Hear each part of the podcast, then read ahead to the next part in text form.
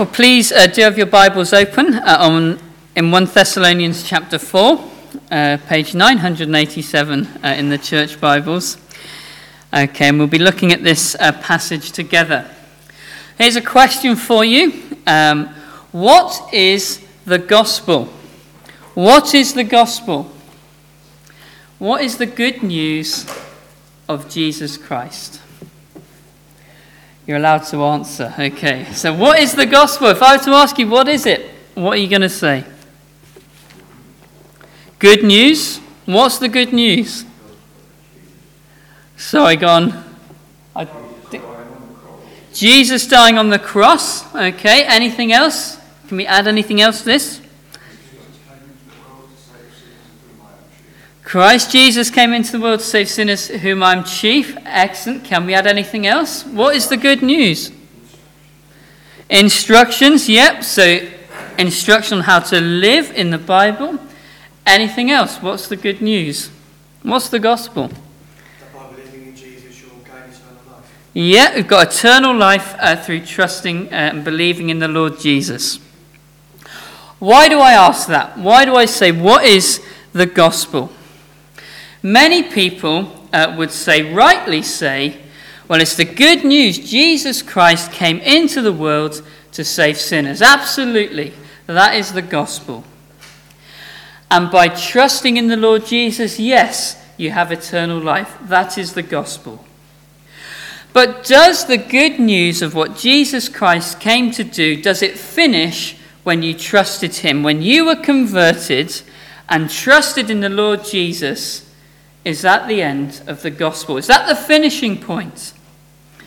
I'm seeing shaking heads. No, it's not. It's not the finish when you become a Christian.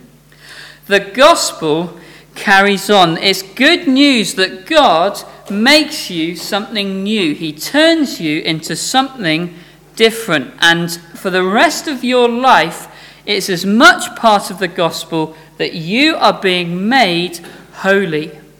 When you trusted in Christ, it was just the beginning. God is now continuing his good work in you and making you holy. You're a new person. We see that in so many verses in the Bible. 2 Corinthians 5:17. If anyone is in Christ, he is a new creation. Old things are passed away, behold all things have become new. Ephesians 2 verse 10. For we are God's workmanship, created in Christ Jesus. What are we created for? For good works, that we should walk in them. Philippians chapter 1 He who has begun a good work in you will complete it. The gospel, the good news, is that God takes you, a sinner, and makes you holy. It carries on after you're converted. The gospel has transformed everything in your life. If you have trusted in the Lord Jesus Christ, everything is transformed. Have you realized that? Every aspect of your life, every part of your life, is to be completely changed by the fact that you've trusted in the Lord Jesus. Nothing remains untouched. Everything is made new. When you became a Christian and trusted in the Lord Jesus, you sacrificed everything to Jesus Christ. You said, Nothing belongs to me anymore. I belong to Jesus Christ. Every single area of your life. Your ambitions, you surrendered to Jesus Christ. Your hobbies, you surrendered to Jesus Christ. Your free time, the evening where you sit down, you think, oh, this evening is for me. Well, that belongs to Jesus Christ now. Everything belongs to Him. What does Paul say uh, in Galatians chapter 2? I have been crucified with Christ. It is no longer I who live, but Christ lives in me. If you're a Christian, everything is changed by that fact that Jesus died and rose again and you've trusted in him, your life cannot be the same anymore. Well, it's happened in Thessalonica. We can read about it in Acts chapter 17 how Paul goes to Thessalonica. He's there for just a short time, but the gospel has come in great power. A people that worshipped false gods, that were immersed in immoral culture, they've been utterly transformed. They no longer worship those false gods. A church has been formed. They seek to worship God, and it's known throughout all the region what has happened. Their lives have been completely changed. The gospel has come in power to Thessalonica. And they are waiting for the return of Jesus Christ. The gospel has come, but they're waiting for Jesus Christ to come again. As you read 1 Thessalonians, time and again it speaks about the return of Jesus Christ. So in the past, the gospel has come, they've trusted in the Lord Jesus. In the future, Jesus is coming again. But how are they to live now? What does it look like to live in the light of what Jesus Christ has done on the cross and in the light of the fact that Jesus is coming again? What does daily life look like for the Christians in Thessalonica? We read in chapter 4, verse 1 You ought to walk and to please God. Your Christian life should be a daily walk with God. Every day, walking with God. You cannot box up your Christian life. You cannot say, Well, I'll come to church, I'll come to the midweek meeting, I'll get involved with uh, whatever uh, work you're involved with, whatever ministry you're involved with, and then when I go home, that time is for me. No. Every moment of every day, you're to walk with God. As we read these uh, 12 verses, we see what your walk with God should look like. What should your walk, your daily walk with God, look like? Three points uh, from these 12 verses. Firstly, walk before God, be holy. Walk before God, be holy. If you're a Christian, you should be holy. Your life should be one of holiness. Why? God commands you to be holy. This isn't the Apostle Paul commanding them to be holy. It is God commanding them be holy. For you know what commandments we gave you through the Lord Jesus, for this is the will of God, your sanctification. For God did not call us to uncleanness, but in holiness. God commands it. You are to be holy. This is not a command from men. This isn't an option. It is a command of God. If you're a Christian, be holy. Be separate from sin. That is, say no to sin. Remove sin. Do all that you can to flee from sin. Be separate from sin and be joined to God. Be holy. Say no to sin. Well, in the Roman days, there's a particular sin that you can read uh, in many of the letters that was a problem uh, in the churches, and we read of it here. God commands you to be separate from sin, particularly regarding sexual purity. And we read this in the first eight verses here. For this is the will of God, your sanctification, that you should abstain from sexual immorality. Have times changed? Is this sin no longer a problem in today's culture? Look at the world around. This sin is still so prevalent in the world around us. And God says that is not for you as a Christian. The world is immoral and impure. If you're a Christian, you leave that behind. You cannot have anything to do with it. In what you do, your actions are to be pure. But Jesus takes it further, doesn't he? He says, If any of you look at a woman in lust, you've committed adultery in your heart. Have nothing to do with it. In action or in thought, you must be pure. It's how the world live. The world around are immoral and impure. That is not for a Christian. That is not for you as a Christian. Are you pure in action? Are you pure in what you feed your mind on? Is what you watch helping you to think pure thoughts, or is it helping you to think impure thoughts? Is what you browse helping you to think pure thoughts or impure thoughts? Is what you read of the celebrities around, is it helping you to think pure thoughts or impure thoughts? You're a Christian, you've been transformed by the gospel, you're to be holy, particularly in this area. God commands you be separate from sin, particularly in sexual purity, but generally you are not to follow the lusts of your own heart. Verse 5 Not in passion of lust like the Gentiles who do not know God. Don't follow your lusts and desires. It got Eve into trouble. She lusted. She saw the fruit. It looked good. It was desirable. She took it. She ate it. And the world was spoiled. You're not to follow the desires and lusts of your own heart. Whether that desire is to be angry, or whether that desire is to eat too much and to be gluttonous, that isn't how you're to live.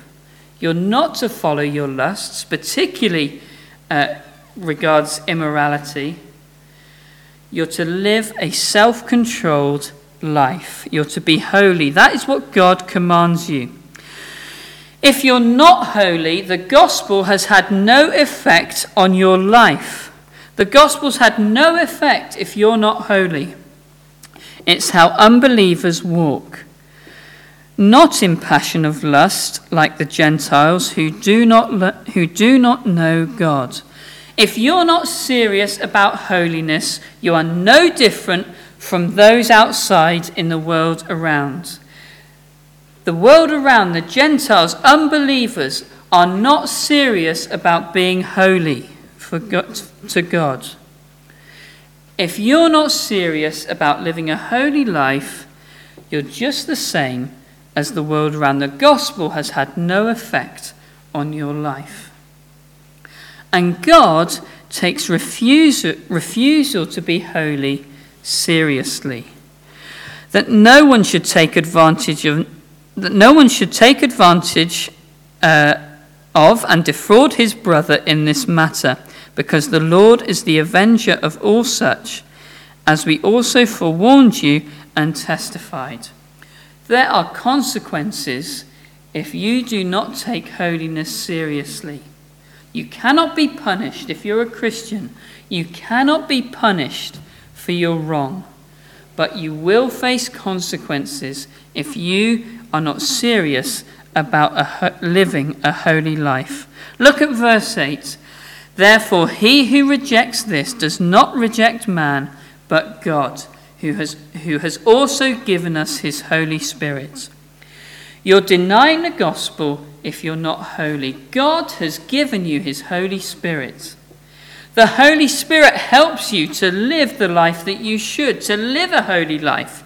If you're not serious about living that life, you're denying the power of the Holy Spirit. You're denying the gospel of God.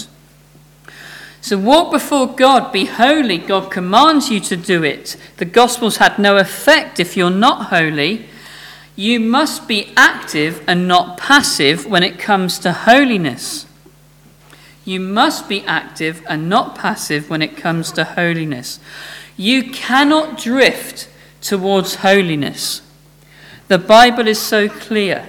You cannot just go on without actively thinking, How am I to be holy? You cannot drift and become more holy. The Bible's clear. You drift away from holiness. Don't say, Well, God has saved me. He will make me holy, therefore I'm not going to do anything. That is not an argument that you can use. You are to be active. You should abstain. You are to be active in being holy. Imagine there's a great lake and you need to get across the lake. You can't swim, it's too far.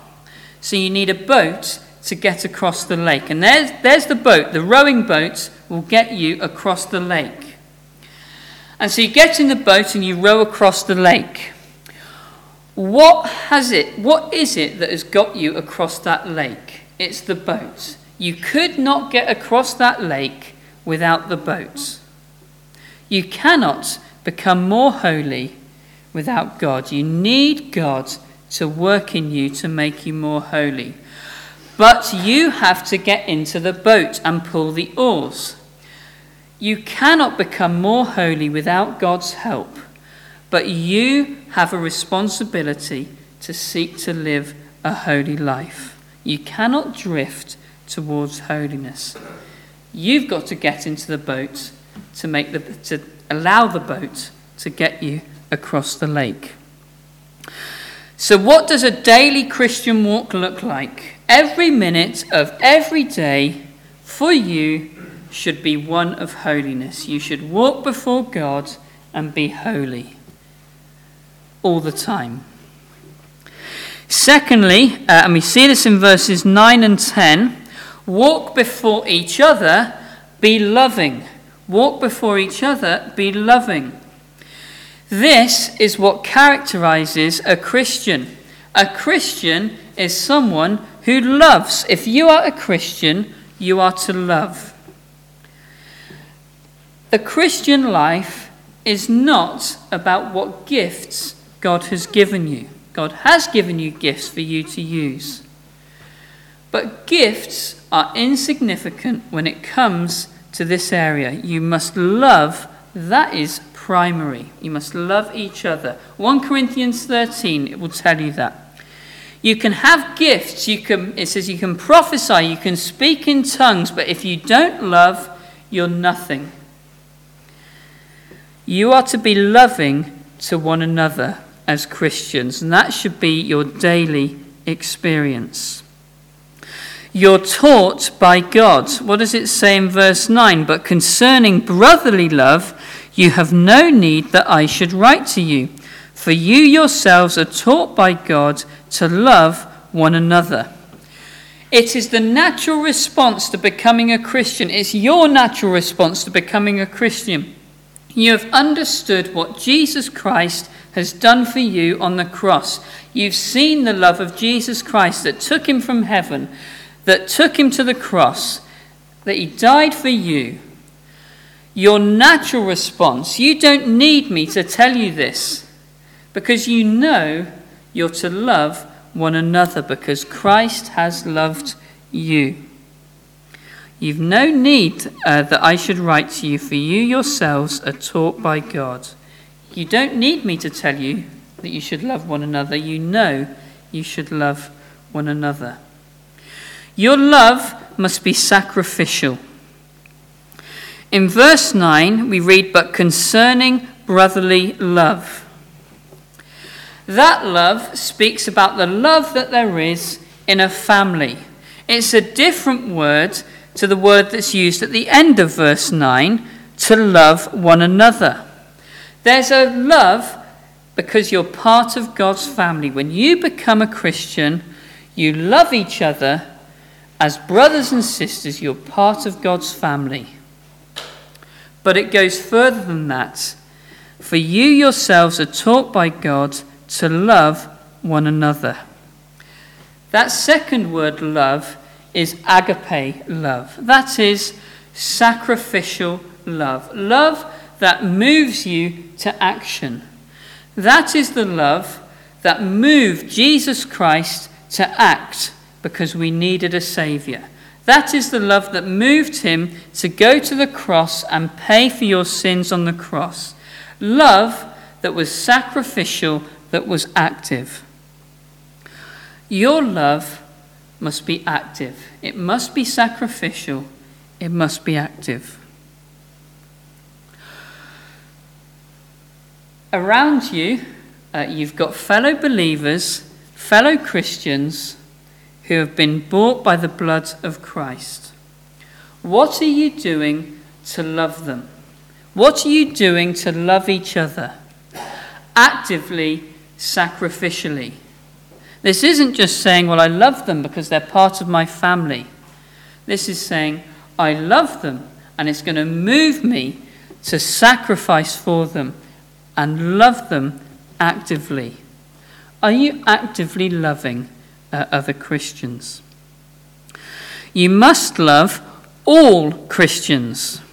Verse 10 And indeed you do so towards all the brethren who are in Macedonia.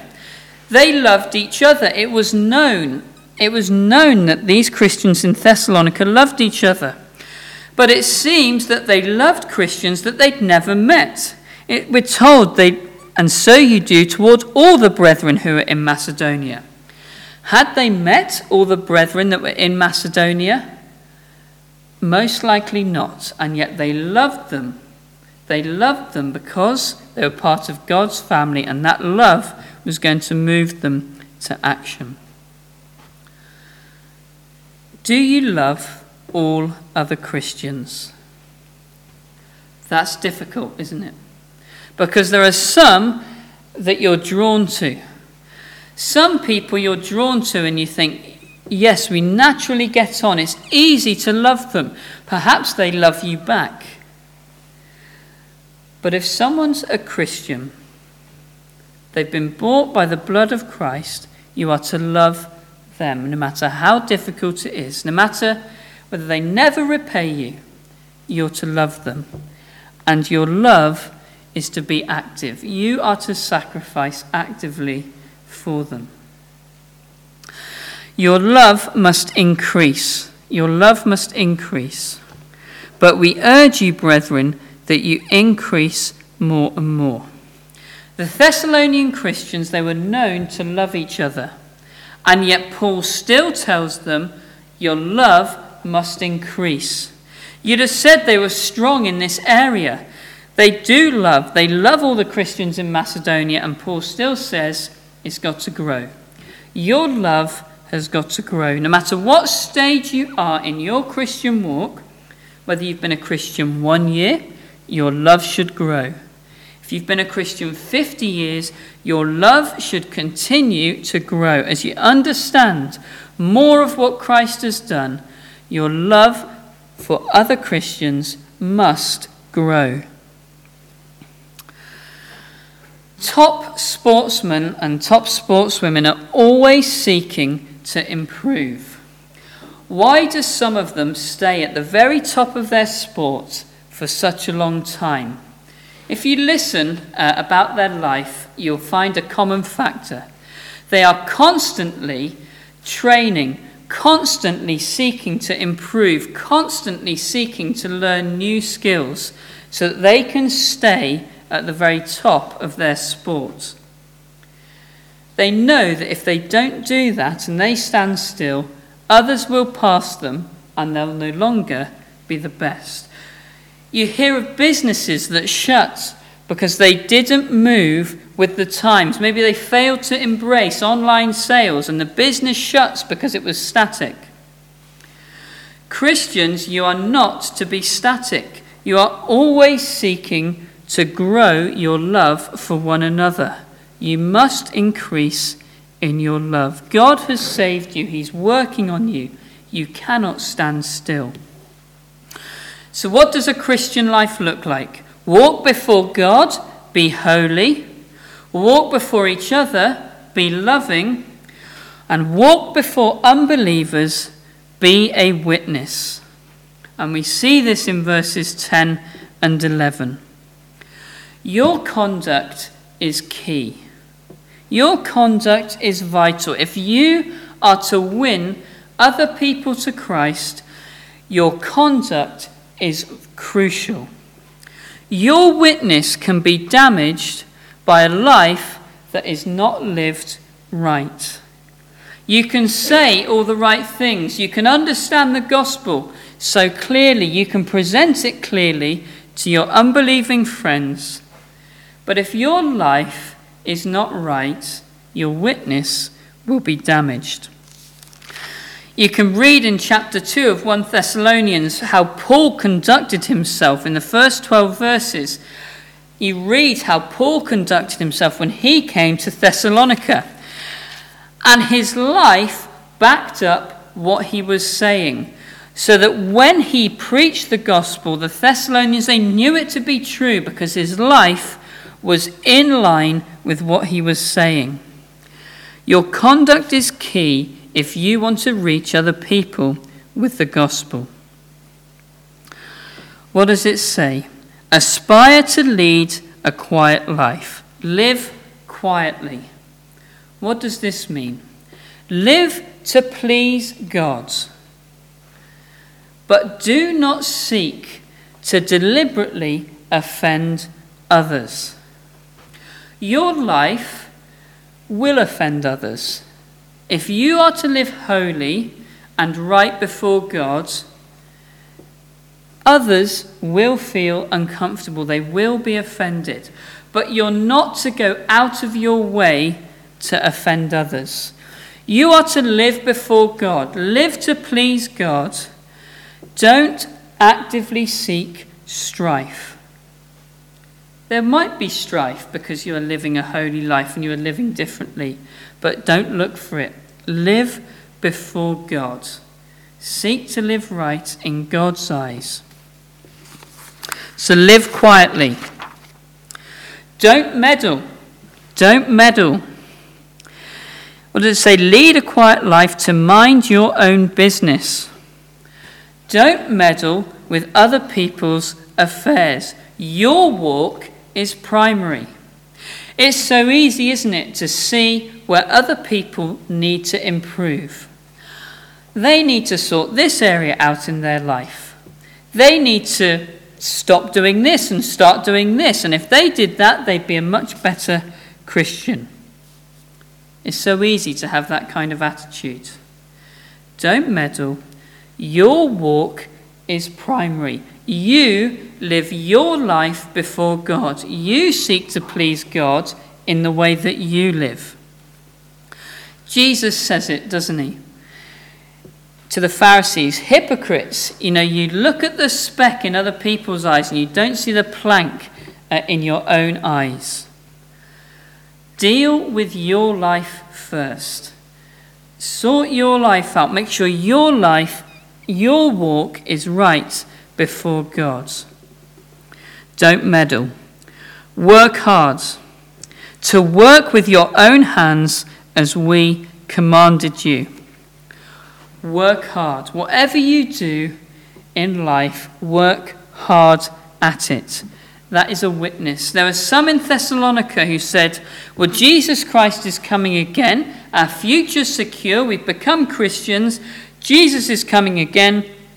I'll give up work. Why do I need to bother working? Jesus is coming. And it caused strain. Other Christians would have to support them uh, as they couldn't uh, live. No, the pattern of the Christian life is hard work. Work hard, whatever you do. It saves you from meddling in other people's affairs. If you flick over to 2 Thessalonians chapter 3, verse 11, for we hear that there are some who walk among, among you in a disorderly manner, not working at all, but are busybodies. If you work hard, it saves you meddling in other people's affairs. Work hard, it's a witness to those who are outside. Why should non Christians look at your life, a life of laziness, and say, well, if that's what the gospel does, it just makes them lazy, why should I trust the gospel? A non Christian should look at your life and say, the gospel makes them hardworking, diligent, and it should be attractive. If you're lazy, it's not attractive for a non Christian. Why should they become a Christian? It just makes you lazy. But the gospel is free. We read in 1 Thessalonians chapter 2, at verse 9, this is what Paul says For you remember, brethren, our labour and toil, for labouring night and day, that we might not be a burden to any of you. We preach to you the gospel of God. Paul worked hard that he might preach to them the gospel of God free of charge. Work hard so that you can preach the gospel free of charge. It may mean that your hard work enables you to give and support someone to be full time in Christian work. It may mean uh, that your hard work means that you're able to give so that you can put on evangelistic events free of charge. The gospel is free, so work hard. This conduct will give you a good testimony, a quiet life, a non interfering life, but a hard working life. It will give you a good testimony before others, so that when you seek to share the gospel, others will not be able to say, But look at your life. Your life does not line up with what you are saying. You can read in Genesis chapter 19 of Lot. Lot lived in Sodom, and Sodom and Gomorrah were going to be destroyed. Lot knew this, and so he went to the people, he went to his sons in law, and he said, Get out of the city with me. Sodom is about to be destroyed. But what does it say? It said that Lot seemed to be joking to his sons in law. Lot knew the truth. He knew that judgment was coming. He knew there was a way of escape to get out of that city. But Lot dwelt in Sodom. He sat in the gate. He was ingrained in the culture of Sodom. And so when Lot came to be serious about serious things, he seemed to be joking, and his sons in law didn't believe him. Your life must, your conduct must be right. It's key. Your witness will be damaged if you do not live right before God. When it comes to speaking to others of serious issues, of eternal issues, of heaven and hell, if your life is not right, you'll seem to be joking. Why should we do what you say? Look at what your life is like. So walk before unbelievers in your conduct and be a witness. So, what does a daily Christian walk look like? Your life must be every day, you must seek to be holy, actively thinking, what can I do to be more holy, to be more like the Lord Jesus? Your life must be one of love for other Christians, daily, sacrificial, not expecting anything in return for all other Christians. And your life, your conduct must be right before unbelievers. You must work hard. You must not seek strife, so that when you come to share the gospel, your testimony is not damaged by the life that you live. Is that your life? On Sundays? On Mondays? Tuesdays? Every day, are you seeking to walk with God and be close with Him? You must. That is the Christian walk. And the gospel, it's come in power. If you've been saved, your life must be different, completely different to what it was before. Let's close by singing. Uh, 742 will be on the screen uh, behind me. Uh, take time to be holy. Speak oft with your Lord. Abide in him always and feed on his word.